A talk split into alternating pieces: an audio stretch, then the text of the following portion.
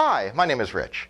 Well, if you're single or remembering back to when you were single, you may have had times when your friends or worse, your parents said, I met the perfect girl or guy for you.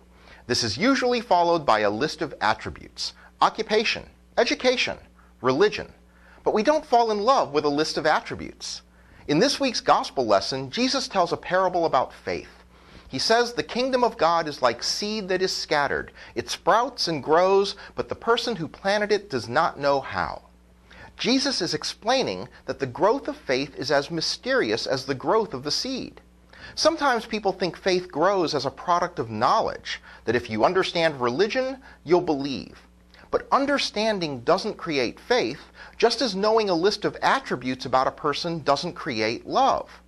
Love just happens, and love only happens when you get to know someone and not just know about them.